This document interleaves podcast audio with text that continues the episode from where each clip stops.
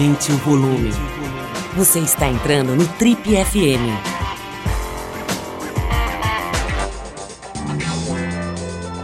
Oi, eu sou o Paulo Lima e essa é a versão podcast do Trip FM.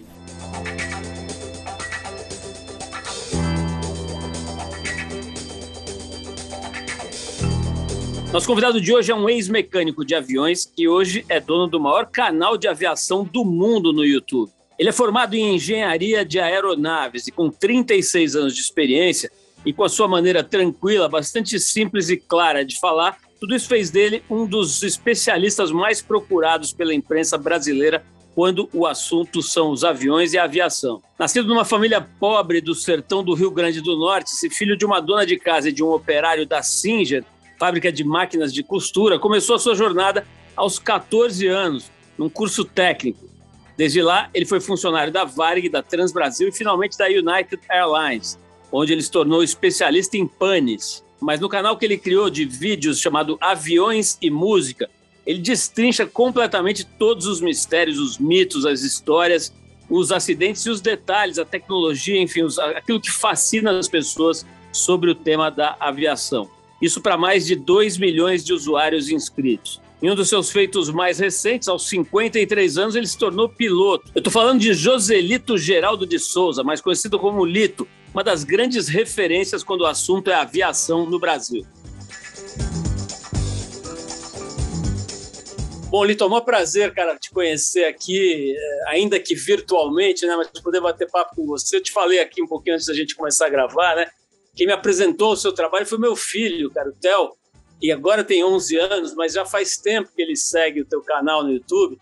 Ele é fanático por aviação, desde molequinho, não sei porquê, não tem nenhuma razão específica, assim, mas ele é apaixonado e sempre quis brinquedos ligados à aviação e tal, e agora engatou aí no seu público, né, se juntou aos milhões de, de pessoas que seguem aí o seu canal, acabou me apresentando, cara, eu achei muito, muito legal, depois fui conhecer, vi que, pô, você já uma verdadeira celebridade aeronáutica, né, cara? Realmente uma, uma pessoa que, que tem, que conquistou mesmo, né, uma credibilidade, uma, uma reputação muito legal. Então, prazer estar com você e bater esse papo, cara, num dia muito louco, né, cara? A gente combinou esse papo já faz um tempo.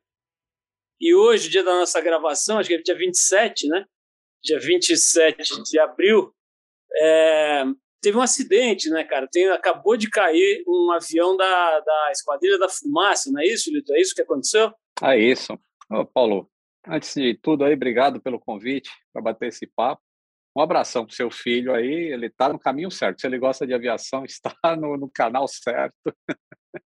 e, pois é, nós remarcamos essa, essa nossa gravação. Justamente hoje aconteceu esse acidente aí era um, um, super tucano da Esquadrilha da Fumaça, exatamente, não era um avião da, da Academia da Força Aérea, é um avião da Esquadrilha, e durante a decolagem ele estava indo fazer uma missão, não era um voo da Esquadrilha, e aparentemente eles tiveram um problema logo após a decolagem, um problema mecânico, e não, não deu tempo de voltar para o aeroporto, para a pista. E ele caiu bem próximo, inclusive, à pista, é, mas felizmente os pilotos, tanto o piloto quanto o mecânico que estava a bordo, eles se ejetaram e não se feriram. Então é, é uma boa notícia aí, mas o avião acabou se perdendo né, na, na queda. Litor, já que já que tamo, entramos já de cara num assunto bastante difícil e, e, até técnico, né? Como é que é esse sistema de ejeção, né? Como a gente vê nos filmes, que sai aquela capotinha e os caras saem voando com paraquedas. Como é que é que funciona isso? É, existem diversos tipos de, de, de ejeção. Né? Esse do, do A29, o Super Tucano, ele é um assento que se chama zero-zero. Assim, se o avião estiver parado no solo, ou seja, zero altitude, zero velocidade, e o piloto for ejetado, ele ainda assim ele dá ele o assento sobe tanto que dá tempo do paraquedas abrir e a pessoa não se ferir na queda. Então, isso já é uma tecnologia mais nova, que os primeiros assentos ejetáveis, se você ejetasse no solo, não dava tempo do paraquedas abrir e você acabava é, não muito bem, assim, podendo chegar a, a óbito. Mas esse assento é extremamente eficiente.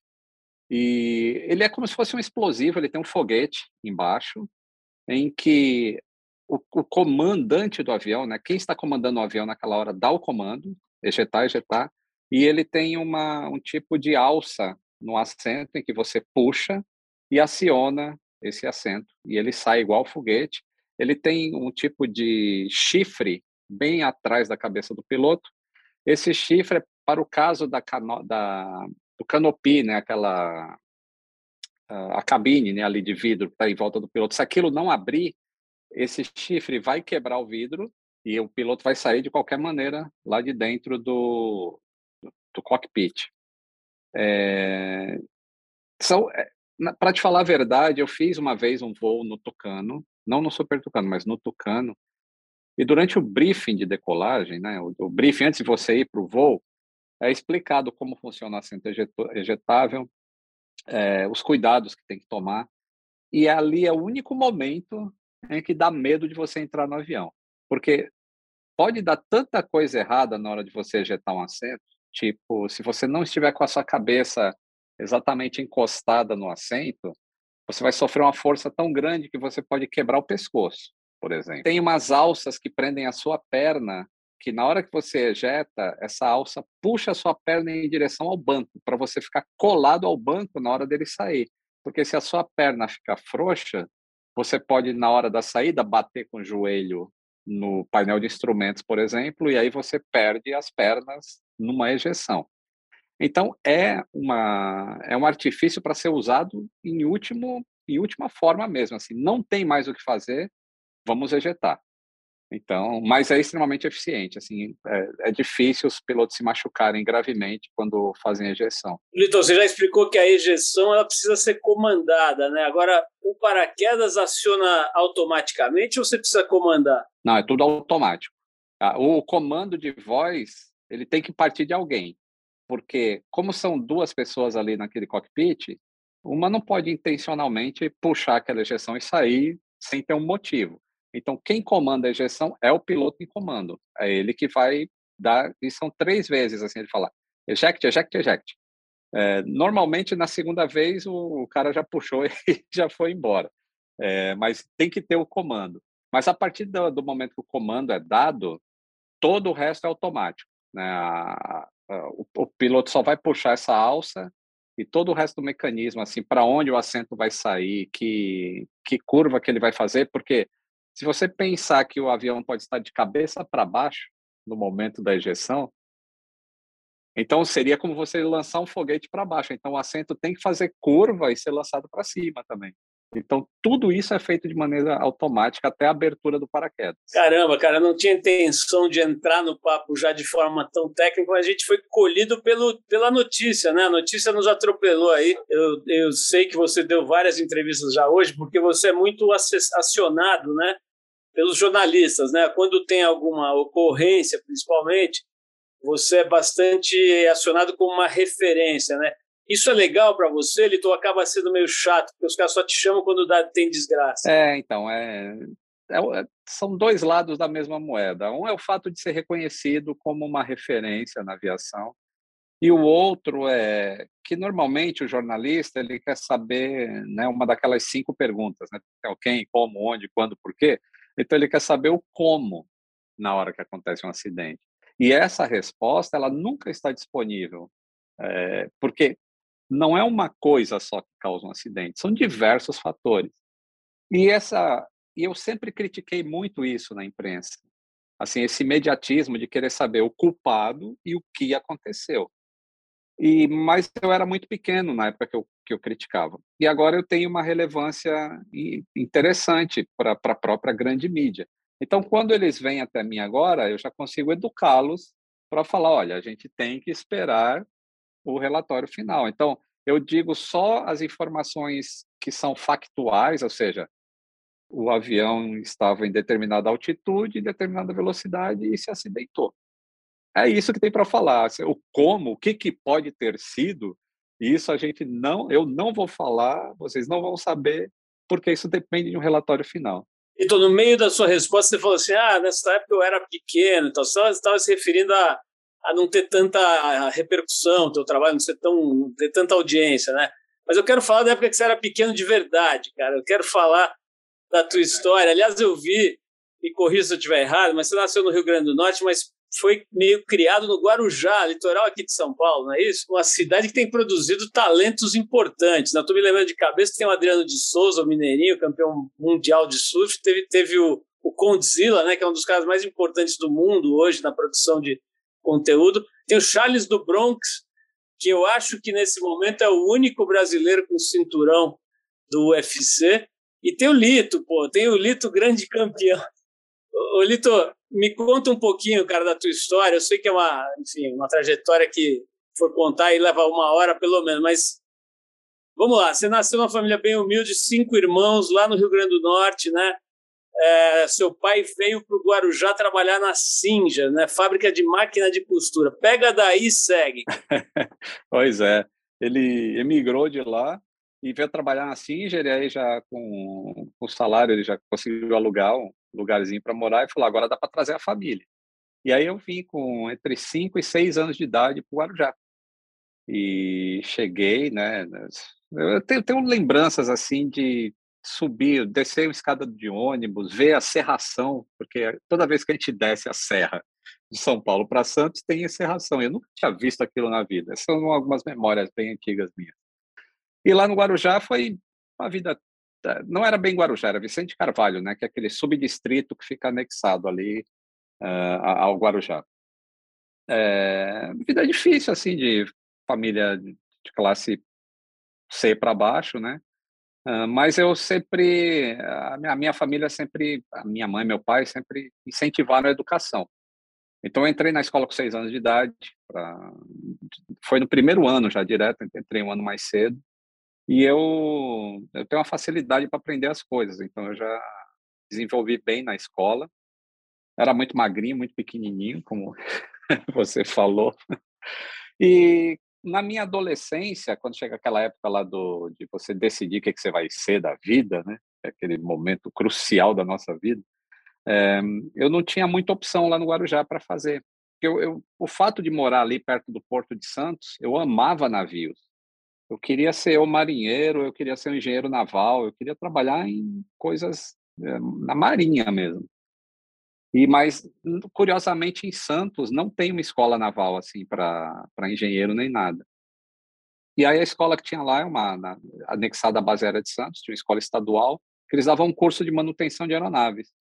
Eu falei, pô, eu vou fazer isso aí, né? Não tem nada a ver com o que eu gosto, mas e aí eu entrei é, tinha um vestibulinho para fazer nessa época, tinha um Enem, né? E entrei e no primeiro dia de aula eu já fui fisgado pela aviação e aí me apaixonei de tal maneira que não parei mais de estudar avião e me formei, era uma escola técnica, né? Então me formei no quarto colegial com 17 anos.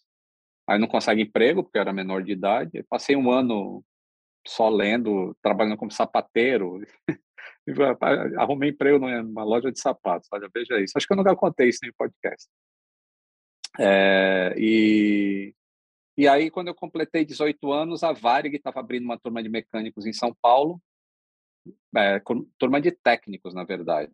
E aí eu prestei concurso e acabei entrando na Varig em 1986. Começou minha carreira profissional. Foi meu primeiro emprego, assim, de verdade na aviação e só parei em 2021, final de 2021. 36 anos de trabalho na aviação. É, curiosamente, você começou a trabalhar exatamente no ano da fundação da TRIP, 1986. É, me conta assim da transição, quer dizer, tem uma longa história aí como profissional da, da manutenção de aeronaves, né? Eu sei que você, você fez uma, uma carreira grande na, na Varig. Teve um momento em que você pensou em ir para TAM, acabou não indo. Né? Eu sei que tem uma história dessa aí também. É, mas eu estou muito interessado em saber, já que a gente não tem tanto tempo, na sua, na hora que você começa, você deixa de ser só um técnico em aviação e começa a ser alguém que sabe falar sobre aviação, porque essas duas coisas são muito diferentes, né?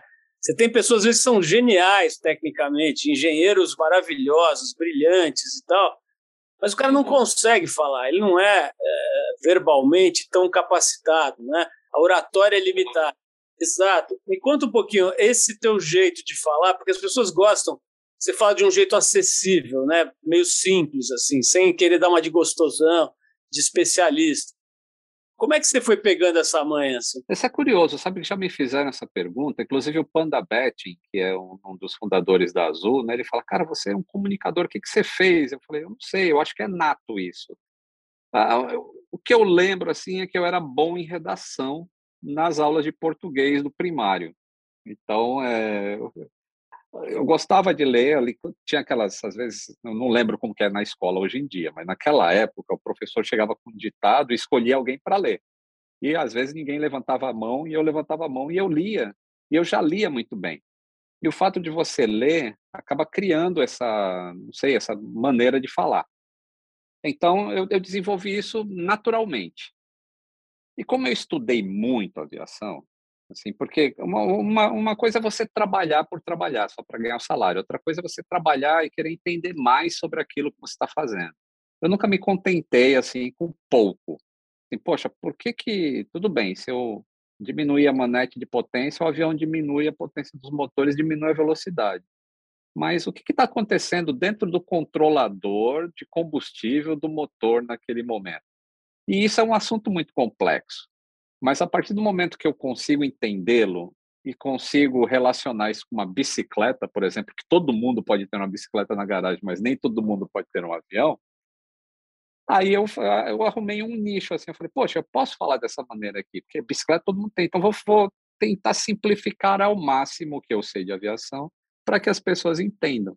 E acho que foi muito bom isso, fez muito sucesso. A, a princípio com o blog, eu comecei escrevendo porque eu gostava de redação, então eu escrevia muito bem. Tanto é que eu escrevi um livro a respeito da, de uma viagem minha para a África, para trabalhar com os Electras lá, quando eles foram vendidos da Vale. E né, o fato de escrever ali no blog já trazia um pouco de audiência ali, as pessoas começaram a entender, eu comecei a combater um pouco as, as notícias é, sensacionalistas da, da grande mídia. E chegou um momento que falei, pô, acho que dá para ir também para o audiovisual. E aí foi um, um, choque, né, que é totalmente diferente. Você falar para uma câmera é diferente. É, mas ó, dá para notar o, o, aprendizado assim dos meus primeiros vídeos, como eu falava e como eu falo hoje, como muda, como a gente aprende sempre na vida as coisas que a gente faz com, com paixão. É, às vezes tenho a impressão, a gente, como eu te falei, né, a gente tem uma certa proximidade com esse universo, porque a gente trabalha com a Gol, né, a gente faz é, a revista de bordo da Gol e e trabalha muito com a Go há, há 20 anos, né? Então tem alguma proximidade e tal, ninguém é especialista na, no assunto, mas tem uma certa proximidade. E é muito interessante, cara, que ao mesmo tempo que você vê que, que tem muita gente que tem medo, né, de avião, mas tem um fascínio, né, cara? Tem um fascínio assim meio atávico pela coisa de voar, né? Quer dizer, qualquer pessoa, ainda que tenha medo, ela fica meio fascinada também com essa possibilidade, né? Queria falar um pouco disso. Você que estuda tanto isso, né, acidentes e performances e tecnologias e, e assento que ejeta e então, de onde você acha que vem, cara, esse fascínio que boa parte da humanidade tem pela aviação? Porque não é um assunto qualquer, né, cara? Quando você fala de avião, dá, dá uma mexida com as coisas. Dá. É, mexe de duas maneiras. Uma, como você falou, que é o medo, né, que muita gente tem receio por falta de informação ou por por estar exposto a uma, uma comunicação sempre negativa sobre a aviação, porque quando a aviação vem para a mídia porque aconteceu um acidente. E o outro é realmente o fascínio assim de caramba, como é que esse negócio voa? É, mesmo depois de tanto tempo eu estar trabalhando na aviação, né, mais de 30, foram 36 anos, fora o estágio lá na base aérea, foram mais três, então daria aí uns 38, 39 anos, junto de aviões, e hoje, quando passa um avião no céu, eu paro, eu olho para cima para ver qual que é, e o ruído, identificar o motor. Então, existe esse fascínio nas crianças, assim. A criança, quando ganha um aviãozinho de presente, ela já sai pelas, pela sala com aquilo. E eu acho que é, isso, é a beleza, é a beleza do avião, que é... A beleza e a mágica, né? Poxa, como esse negócio consegue voar? Isso atrai muito as pessoas. Imagino que é por esse caminho aí. Lito, falando sobre essa questão do medo, né? Eu já vi você falar e outras pessoas também que conhecem o assunto falando, né? Já é uma, uma, enfim, uma máxima, né? Que o avião é o meio de transporte mais seguro mesmo. Eu vi você brincando até que tem aquela história que só perde para o elevador, mas se vacilar, elevador cai mais que avião. Me fala um pouco, cara. A, a, a gente teve esse problema do Max, né? Do Boeing Max que gerou esse documentário agora na Netflix, né, que muita gente está comentando e tal. Em resumo, para quem não viu, sem querer dar spoiler, né, basicamente o que você conclui, pelo menos na versão desse documentário, é que as pressões econômicas e financeiras sobre a companhia fizeram com que ela realmente cometesse alguns equívocos, vamos dizer assim, né? Eu queria que você comentasse, cara, esse esse aspecto específico né, da, do Boeing Max, né, uma das companhias mais sólidas do mundo, né, com uma tradição gigantesca de, de produção de, de equipamentos de altíssima uh, qualidade, enfim, comprovadamente eficientes e tal, de repente, em função da pressão econômica, acaba cometendo um erro desse. É, é, a gente pode ler dessa forma ou a tua leitura é diferente? A minha leitura é um pouco diferente. Assim, a minha e a de outros, uh, outras pessoas que são especialistas em investigação de acidente aéreo. Eu tenho acompanhado no podcast, são, são dois investigadores de acidente aéreo americanos que participam do NTSB, inclusive um deles, que é o Greg Faith, ele participou de, de investigações gigantescas é, do tipo do Swiss uh, voo 111, aquele avião que pegou fogo, é, então, ele tem uma, uma capacidade intelectual de, de análise de acidente incrível. Né? E nesse podcast eles comentam algumas coisas sobre esse documentário da Netflix, que é exatamente o que eu penso. Inclusive, eu fiz um vídeo fazendo um review desse documentário, e ele conta uma história que não é necessariamente a verdade. Aquela é a história que provavelmente o povo quer ouvir, mas aquela não é a história do que acontece de verdade em uma fábrica de aviões. Por exemplo, o fato deles é, mencionarem o tempo todo que foi sempre o lucro que, que baseou aquela opção da, da Boeing, ou que os, os funcionários da Boeing que deveriam passar informação para o FAA, é, como fiscalizadores, é, eram da própria Boeing. Isso é um, assim, isso é uma prática comum na aviação. Não é só a Boeing que faz isso. A Embraer também tem gente que é acreditada pela ANAC para fazer a fiscalização da própria Embraer. Ele é um funcionário Embraer, mas que na hora que ele está executando a fiscalização, ele está com o chapéu da ANAC. Mesma coisa acontece na Airbus. Então, isso não é um caso isolado da Boeing. Isso é prática, porque se você pensar bem, o fabricante de um avião, ele tem tecnologias que um fiscal da ANAC ou do, da FAA americana, ele não conhece aquela tecnologia. Quem conhece é o fabricante. Então, como é que você vai fiscalizar uma coisa que você não conhece? Então, essa já é uma prática normal na indústria. E nenhuma empresa que fabrica aviões faz aviões para serem sofrer um acidente. Então, a história ela é muito bem narrada, mas ela conta só um ponto da história, só um lado. Por exemplo, ela começa contando do acidente lá na Indonésia, que os pilotos uh, não conseguiram controlar o avião por causa de um erro no software do avião que levou ele ao acidente. E, na verdade, não é essa a linha do tempo. Aquele avião passou 28 dias com defeito, que em nenhum lugar do mundo ele deveria estar voando, e ele continuou voando lá na Indonésia. Então, não foi o software que a Boeing fez que tinha falha, ele só atuou nos últimos 50 segundos daquele voo. Todo o mês anterior que o avião teve problema, ficou transparente nesse documentário da Netflix. É como se nossa, nós fazemos na Indonésia é tudo feito certo, os pilotos eram treinados e é óbvio que isso é um acidente muito triste, é óbvio que teve vítimas ali que a gente tem que é, ter o respeito e batalhar para que isso não aconteça mais. É óbvio que a Boeing errou também, o software tinha um erro, mas não foi ele a causa única do acidente. Então faltou explorar esse lado no documentário e é óbvio que ele tinha que ser assim, porque o apelo de venda é muito maior quando você conta uma história que já está é, com um viés de que, não, é, a, a culpa é da empresa e é isso mesmo. Isso está rendendo até agora, até no Congresso americano, já estou falando outras coisas a respeito desse avião, e na verdade ele é um avião que é bom e que nas mãos é, de, de algumas empresas passou por esse problema. É, eu estava mesmo querendo tocar nesse ponto com você para ouvir a opinião de alguém que está mergulhado nisso há pelo menos três décadas e meia aí, né, Litor? Agora, é, a Boeing refutou esse documentário devidamente, ela argumentou, porque eu não ouvi muito assim uma outra versão vindo dela, né? Não, ela não não refutou e porque na verdade ela por não, não é ética, é por não, é, não chega a ser uma lei também. Mas o que aconteceu foi o seguinte: logo que o que aconteceu o primeiro acidente, a, a Boeing se manifestou de determinada maneira a respeito do desse assunto.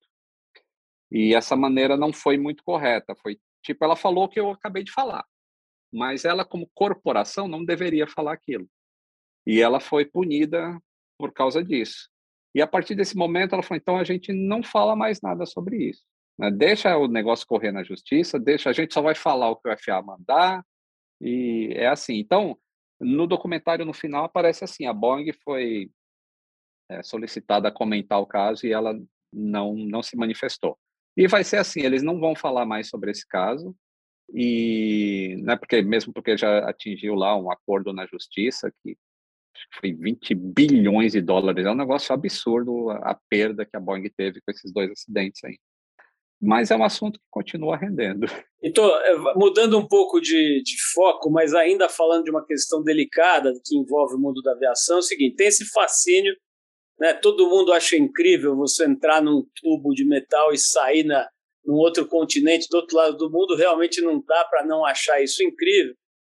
Mas também tem um aspecto que todas as companhias aéreas hoje estão discutindo, então, ou, por, ou por consciência ou por obrigação, que é a questão do impacto ambiental. Né? O, o, a aeronave é uma grande emissora de, de gás carbônico na atmosfera tal, e isso é um fato bastante importante, digamos, né? quando você analisa o setor.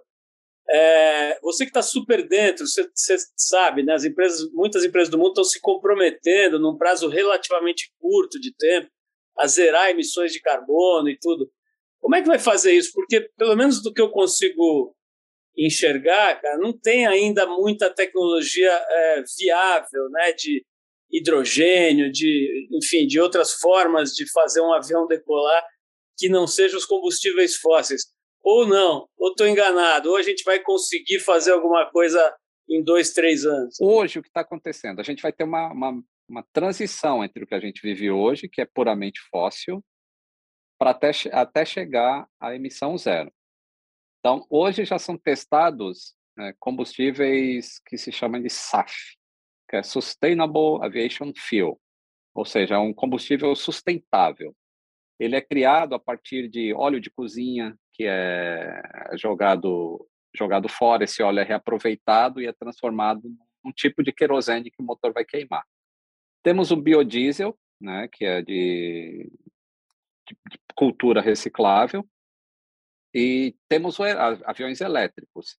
A questão do avião elétrico é que a bateria ele ainda é um lixo, né? quando termina a vida útil, é um lixo ainda muito tóxico para a natureza. Então a gente não emite CO2, mas está gerando um lixo tóxico muito alto ali de lítio e outras coisas é, de bateria. E ela é muito pesada também. Então, um avião elétrico ele não vai poder fazer voos muito longos e não vai poder ser muito pesado também. Então, a gente calcula que avião elétrico ele vai ser para no máximo duas horas de voo, que é o tempo para você recarregar uma bateria e tudo mais. E, ao mesmo tempo, existem os aviões movidos a hidrogênio. Esse já está uma pesquisa avançada, por incrível que pareça, e é hidrogênio líquido, tá? São células líquidas de hidrogênio. E esse vai ser realmente emissão zero, porque o resultado da queima do hidrogênio é água. Então a gente vai ter um planeta muito com muito mais umidade a partir do momento que os aviões começarem a, a voar só com hidrogênio. Mas a Airbus ela diz que ela já tem a tecnologia para manter o combustível em formato líquido por até 24 horas porque é uma temperatura baixíssima para o hidrogênio ficar em estado líquido, é menos 250 graus Celsius. Então, precisa mudar toda a estrutura de aeroporto. Então, não é um negócio que vive, né, que só a aviação vai participar, é uma infraestrutura completa. Assim, como é que você vai reabastecer um avião desse com nitrogênio? que é extremamente volátil e, e é muito mais perigoso do que o querosene. Então, é, a indústria inteira vai passar por uma transformação. Mas a aviação não costuma perder prazos. Então, assim, se 2035 vai ser emissão zero, em 2025 a gente já vai ter avião sendo testado só com hidrogênio. Isso é, pode, pode escrever. ô, ô, ô, Lito, ô, eu queria agora, eu vou voltar para esse lugar aqui, mas agora eu vou lá para Vicente de Carvalho, quando você tinha lá seus 15 anos, cara, eu quero falar de preconceito, porque eu sei que o nordestino, cara, ele sofre preconceitos, né? Ele sofre o chamado bullying e tal em qualquer lugar até hoje do Brasil, né? Quer dizer, em qualquer lugar, no sul, sudeste, aqui e tal, existe ainda, né, um preconceito e tudo. É, você, você falou isso, eu vi um, um documentário aí que você conta um pouco da sua história, cara, e você fala do seu nome, né, que é Joselito. E que é um nome bem típico, né, do Nordeste e tal. Como é que era o Joselito lá no Guarujá, adolescente e tal? Como é que era, cara? Você tinha que lidar com muito bullying, não? Então, é... o nome, pelo nome, sim, porque já era um nome que ninguém tinha ali. Eu não conheci nenhum outro Joselito lá, então você já, já fica com aquele estigma. É, e talvez por isso tenha surgido o apelido que eu adotei de Lito, para fazer um corte ali já ficar mais fácil de falar. Ah, o outro aspecto é assim, é, é, eu era realmente muito mais feio, narigudo, magrelo demais, então tinha esse, esse, lado do bullying. Por outro lado, eu acho que o fato de eu ter estudado mais as coisas era tipo uma, uma defesa disso, assim, pô, tem coisa que eu não posso mudar, não posso mudar o fato de que eu sou nordestino.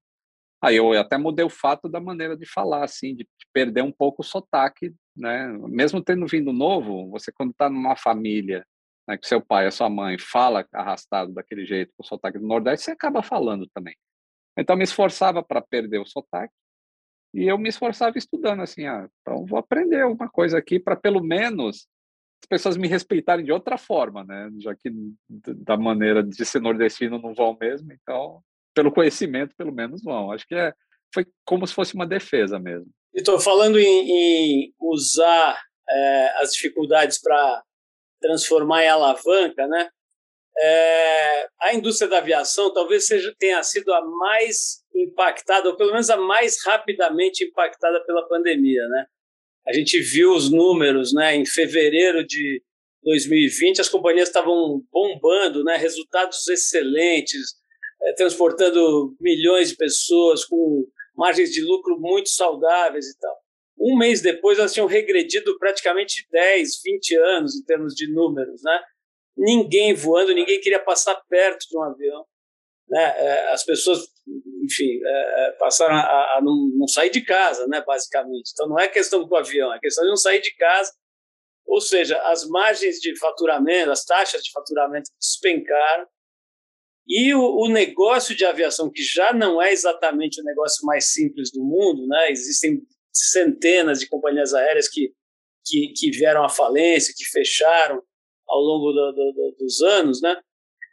Imagina, assim, diante de um panorama desse. Pelo que eu li, queria até que você me corrigisse se eu estiver errado, acho que nem durante as grandes guerras houve uma parada tão grande da aviação no mundo. Né? Nem quando as, enfim, estavam acontecendo bombardeios na Europa e tal, tantos aviões ficaram no chão ao mesmo tempo. Que você falasse um pouquinho desse, desse, do impacto violento da pandemia sobre o universo onde você atua. É, a gente.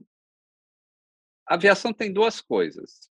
Ela é extremamente resiliente é, e aprende com os erros. Então, a, a, aviação já tinha duas experiências. É óbvio que a Covid-19 foi um, de, um, de uma foi um patamar assim nunca antes enfrentado. Mas a aviação tinha duas experiências anteriores em relação à parada da aviação. Uma foi logo após ata os ataques às Torres Gêmeas lá em 11 de setembro de 2001. A aviação parou no mundo naquela época. E demorou para o público voltar a voar, porque todo mundo tinha medo de entrar no avião e tá né, um sequestrador a bordo tomar o controle do avião e jogar em cima de prédio. E aí a aviação tomou as medidas para aquele evento. Aí, acho que três, cinco anos depois, ocorreu a SARS, a epidemia de SARS lá na Ásia, que não chegou muito aqui no Brasil, mas é, Europa, Estados Unidos e Ásia foi extremamente afetado e foi um outro baque para a aviação, assim, deixar aviões parados e tudo mais, porque não tinha voo entre Estados Unidos e Ásia. Com esses aprendizados de, do que aconteceu nessa época, se implementou algumas medidas em relação à Covid-19. Uma delas é como a gente preserva os aviões de maneira mais eficiente, porque o fabricante, quando faz um avião, ele, ele faz o avião para voar, ele não faz o avião para ele ficar parado. Então, existe, e parado por quantos, quantos dias? Assim, então, existe só dois tipos de preservação. Uma extremamente rápida, que é no máximo ali 30 dias parado, e tem a outra que você vai deixar por mais de um ano parado. Então, as empresas não sabiam ainda o que fazer. Será que essa Covid vai demorar tudo isso? Será que eu preservo ele com longa preservação?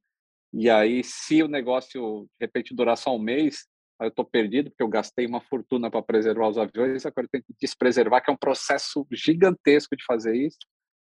Então, é, já tinha esse aprendizado por causa dessas duas outras grandes crises e foi implementado de, de uma maneira eficiente. Mas eu acho que o que mais aconteceu de importante foi as empresas tinham algum fluxo de caixa ainda, os governos auxiliaram em alguns países e eles investiram esse auxílio primeiro em segurar a maioria dos funcionários que eles conseguissem e implementar é, medidas dentro do avião para que a contaminação não ocorra para uma futura pandemia. Então, hoje em dia, o método que os aviões são limpos entre um voo e outro já é diferente do que era pré-pandemia, justamente para evitar contaminação.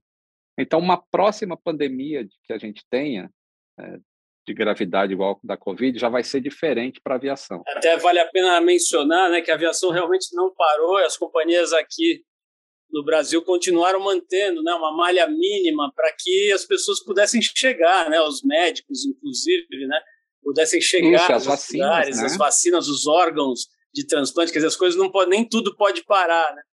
Mas, uh, Lito, uh, eu queria falar um pouquinho agora sobre a sua carreira aí como, como comunicador, influenciador, nem sei como chama agora, esse lugar que você está, porque é um influenciador, sem dúvida, né? é um youtuber potentíssimo, mas é diferente, né? porque não é alguém que está falando ali sobre maquiagem ou sobre, com todo respeito aos, aos influenciadores de maquiagem e coisas parecidas, mas você tem é, é, é quase é, quase não é um, uma coisa educativa, né? É um canal que propõe a discussão de uma cultura, de uma de uma atividade específica, né? Como é que você se vê, cara? Como é que você, o que, você coloca na ficha de hotel na hora que está escrito lá profissão?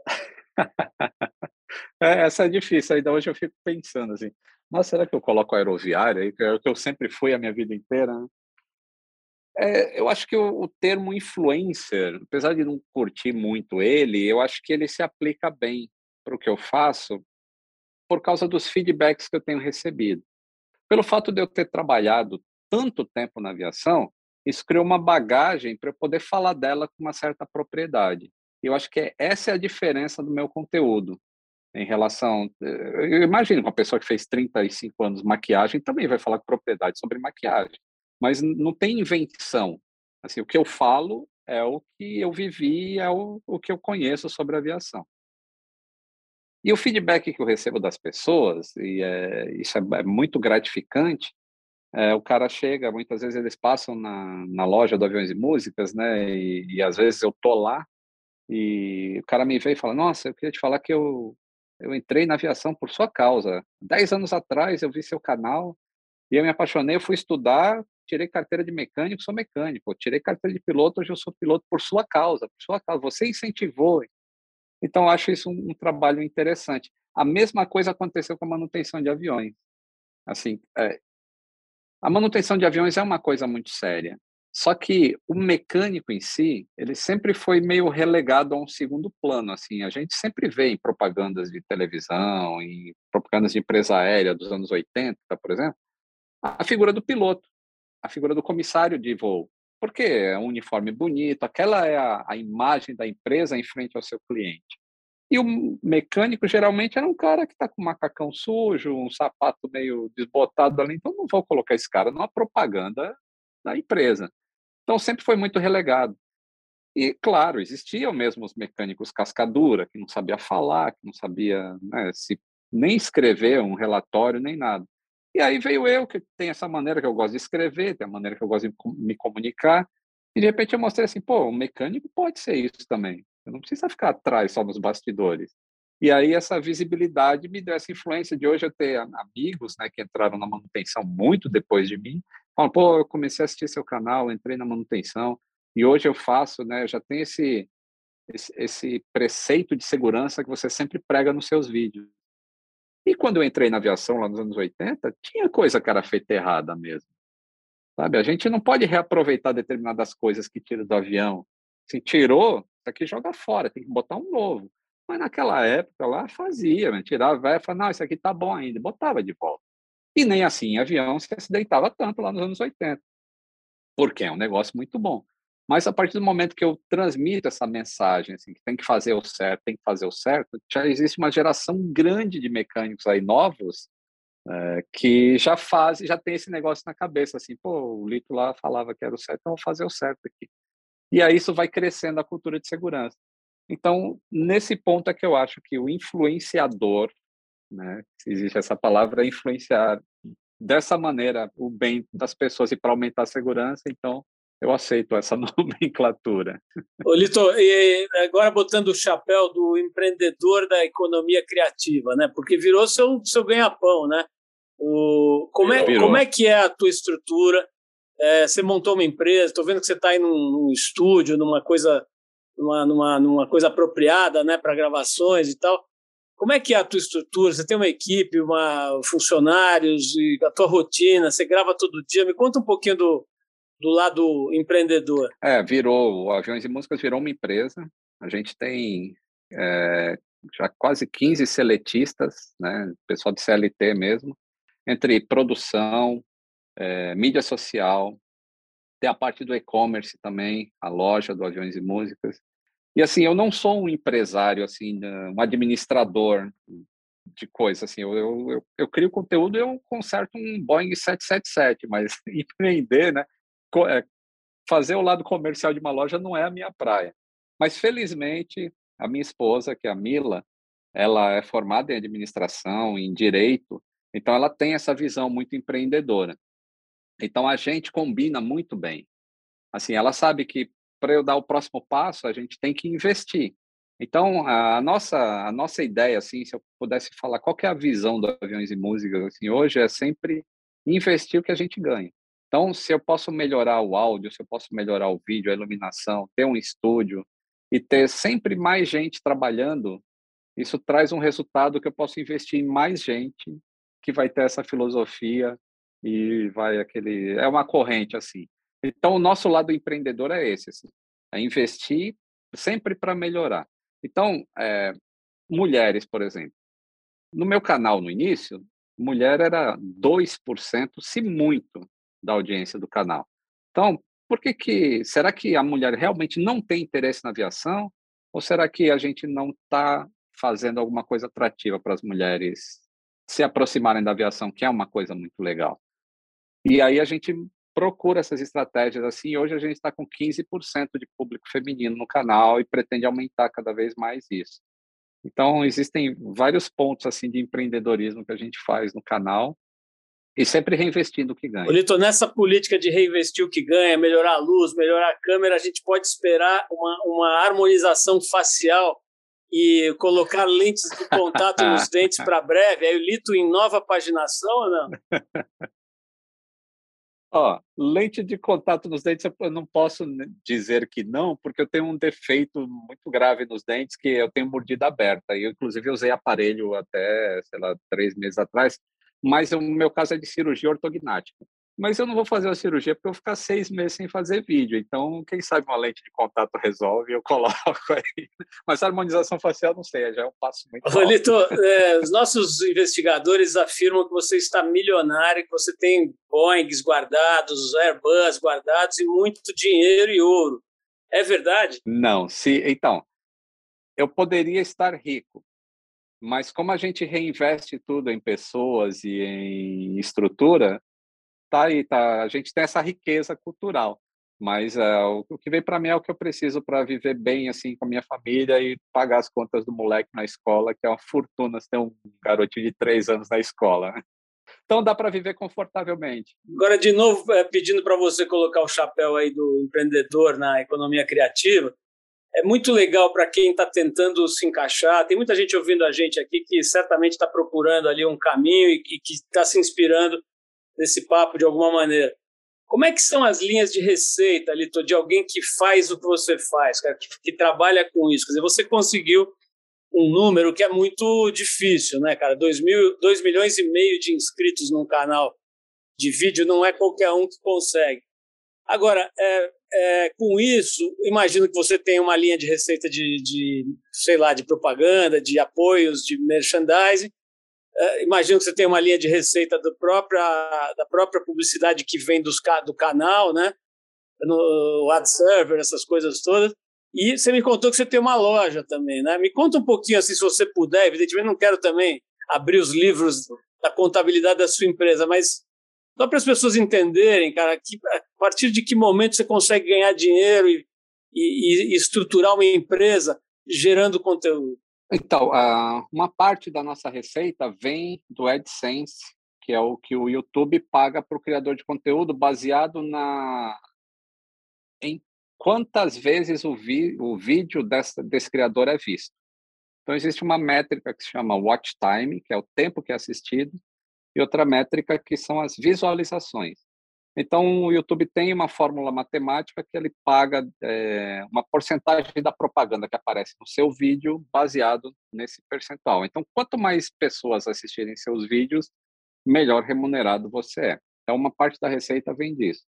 A outra parte vem do, do patrocínio mesmo, o apoio. Alguém que, uma empresa que quer fazer um, uma inserção num vídeo do Aviões e Músicas e está apoiando o canal. Então, essa é a segunda fonte de, de receita para o canal, para qualquer canal. Tá? É o AdSense e publicidade direcionada, né? Uh, e a terceira fonte de renda minha, que é o que fez, assim, eu decidi sair da aviação. Falei, bom, chegou um momento em que eu não posso mais trabalhar na aviação e ter o meu negócio, que eu estou morrendo aqui de trabalhar. E né, eu tinha que optar por uma das duas paixões. E a gente tem o e-commerce também. O e-commerce ele vende coisas relacionadas à aviação, que a gente está sempre procurando produzir alguma coisa nova, algum produto novo, tudo com aviação como plano de fundo. Então a gente tem mochilinha para criança que está na pré-escola, que é em formato de avião, tem asa, tem tudo. Então a criança adora aquilo e tem a logo do Aviões e Músicas lá. Então a, a terceira fonte de, de receita é a loja. Só que, como qualquer comércio, ele é muito variável, né? Às vezes vende, às vezes não vende. Então, vem crise, vem inflação, as vendas caem. Então, a gente fica mudando receita assim de um lado para o outro para não demitir funcionários. Durante a pandemia, por exemplo, que parou tudo, né? É, o comércio parou, a gente não demitiu ninguém e, pelo contrário, a gente admitiu é, pessoas durante a pandemia para ser um contraponto, assim, falou, ó, vamos tirar dinheiro do caixa aqui, vamos esvaziar o, o, o fluxo de, de, caixa, mas não vamos mandar ninguém embora. E acabou dando certo, assim, porque o, o importante para a gente era estar tá preparado para a hora da retomada. Então, essas são as fontes de renda do canal hoje. Então, você deve ter notado o esforço hercúleo que eu fiz aqui para não fazer aquelas perguntinhas de curioso que não tem noção, né? Tipo, porra, mas e o Triângulo das Bermudas? E tal, tô te poupando dessas coisas, mas tem algumas que são irresistíveis. Nem sei se tem resposta, mas eu tenho a impressão que talvez a maior parte dos acidentes sejam por imperícia mesmo, né? Por algum vacilo, por algum erro, por algum equívoco humano.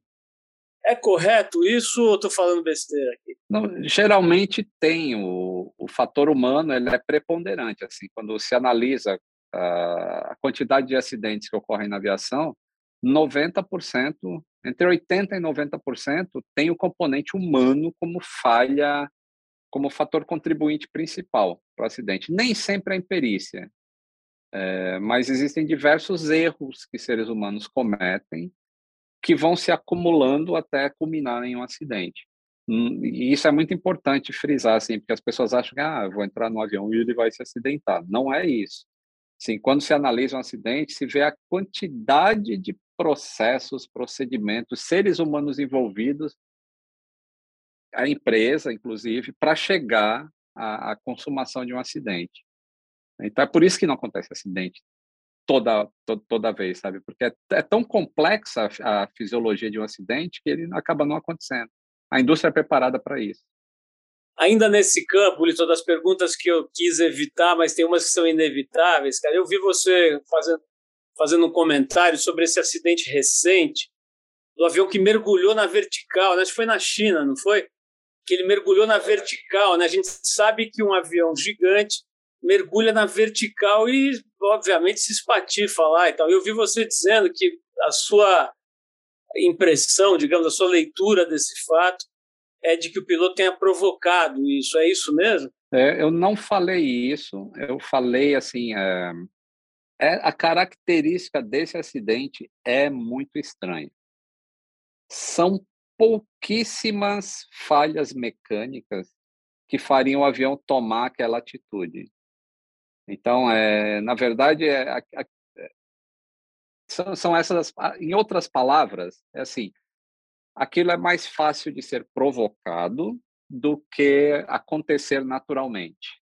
Agora, se foi um ato intencional ou não, ou se foi alguma coisa que a gente não sabe, é que entra essa questão de esperar o, o relatório e estou torcendo para as caixas pretas revelarem algumas coisas, que eles consigam recuperar os dados dessas caixas pretas porque sem elas vai ser muito difícil desvendar esse acidente pela quantidade de fragmentos que, que ficaram no, no solo. Então, o que é mais importante para você, aviação ou música? Mais importante é a aviação, mais importante é a aviação. A música, ela, ela faz parte da minha vida o tempo todo, a vida inteira, desde que eu era adolescente, ela querendo ser engenheiro naval, mas eu já tinha um tape deck do lado, e é por isso que eu tenho uma, uma tatuagem aqui, eu tenho uma fita cassete porque era eu ficava ouvindo fita cassete gravando rádios aí 89 inclusive quando nasceu Pool FM acho se não me engano. É, porque era a minha vida era era isso era ouvir música e estudar aviação. Mas eu não sou infelizmente é uma frustração que eu tenho na vida eu não sou não sou músico assim, eu sou DJ eu consigo tocar eu mixo muito bem músicas mas eu não sei tocar nenhum instrumento musical é uma, uma grande frustração. É, se você tiver diante de uma pessoa que, que morre de medo de, de avião e tal, tem alguma coisa que você possa dizer para ela para aplacar esse, esse pânico? Ah, tem várias coisas que eu posso dizer assim. É, vai ser uma, uma longa conversa. É, a Mila, por exemplo, que é minha esposa, ela casou comigo, ela morria de medo de avião. Assim, eu fiz um coach com ela para ela perder o medo. E ela perdeu o medo e ganhou um marido, né? E agora a gente tem, o Aviões e Músicas lançou um curso recente, um curso só para quem tem medo de avião, é um, é um, é um infoproduto. Deu muito trabalho para a gente fazer, a gente tem desde pilotos, psicólogos, engenheiros, comissários de voo, tudo é, explicando exatamente o medo que a pessoa tem. Ela tem medo do barulho, ela tem medo da decolagem, o avião não sair, não subir, não fazer força, que, que é aquela descida brusca que o avião dá logo depois que ele sobe, o que está acontecendo, o que, que é a turbulência. Então, tudo isso é explicado no curso. Então, tem pessoas que têm determinados tipos de, de fobia e outras têm outros. Então, a gente fez um curso bem amplo assim para conseguir englobar todo mundo. Feedback que a gente tem recebido, a gente recém lançou esse curso. Diversas pessoas já estão conseguindo voar, que elas nem entravam no avião, e algumas já estão filmando assim na janela, sabe, a asa do avião. Então é, é, é esse negócio da gente fazer com que cada vez mais pessoas se beneficiem de alguma coisa. Eu acho que esse é um grande lance do, do sucesso do canal. Mas eu conversaria com a pessoa assim, eu falo, o que, que você tem medo? Turbulência, eu explicaria para ela o que, que é a turbulência e por que, que o avião não vai ser derrubado por causa de turbulência. Ou melhor ainda, você já vende logo o curso e pronto, já resolve duas, dois problemas. Ô, Litor, é, entra em medodevoar.com.br. Pronto, está tá resolvido. Olha, Litor, quero te agradecer demais, adorei o papo, foi muito legal te conhecer, parabéns. Por... É, é uma dessas trajetórias bacanas, né, que tem tanta coisa esquisita que está surgindo agora com essa coisa de redes sociais, essa loucura toda, né? essa intensidade dessa comunicação frenética, muita gente enlouquecendo, muita coisa ruim acontecendo, mas também tem muita coisa legal, né? muita coisa boa. Por exemplo, viabilizar essa tua carreira, né, cara, de alguém que fica difundindo ideias interessantes sobre um determinado tema, né? Estava vendo esses dias uma entrevista com aquela Marina Senna, né, uma cantora maravilhosa que se não fosse a internet estaria até agora no interior de Minas Gerais, lá tocando em barzinho, hoje está no mundo. Então tem esse lado legal, né, cara, dessas ferramentas, dessas ferramentas, todas essas plataformas e tal, que fazem com que quem tem o que dizer aflore, né, cara, ganhe o mundo. Acho que é o teu caso aí, 2 milhões e meio, pô, é metade da população da Nova Zelândia, cara, te escutando. É gente para burro. E, e acho que te, e, e se educando, né, aprendendo sobre sobre tudo, sobre o próprio comportamento humano, né, essa coisa do medo que a gente estava falando, entre outras mil temas, mas também sobre mecânica, sobre indústria, sobre negócios, né? Acho que tudo, o teu trabalho passa por tudo isso, né? Então, parabéns aí, obrigado pela, pelo papo delicioso e parabéns, cara. Mete bronca aí que teu trabalho está sendo muito curtido, muito gostado e muito útil. Obrigado. Obrigado, Paulo. Foi um prazer falar com a sua audiência aí. Você ouviu mais uma edição do Trip FM, uma produção da Trip no ar há mais de 37 anos. Direção e apresentação, Paulo Lima. Produção, roteiro e edição, Adriano Conter. Se você quiser ouvir outras entrevistas das edições anteriores do programa, é só acessar o tripfm.com.br. Ou também pode procurar a gente na plataforma digital onde você costuma ouvir seus podcasts preferidos. A gente está em todas, Deezer, Spotify e outras. Semana que vem a gente volta com mais uma conversa boa aqui no Trip FM. Abração e até lá!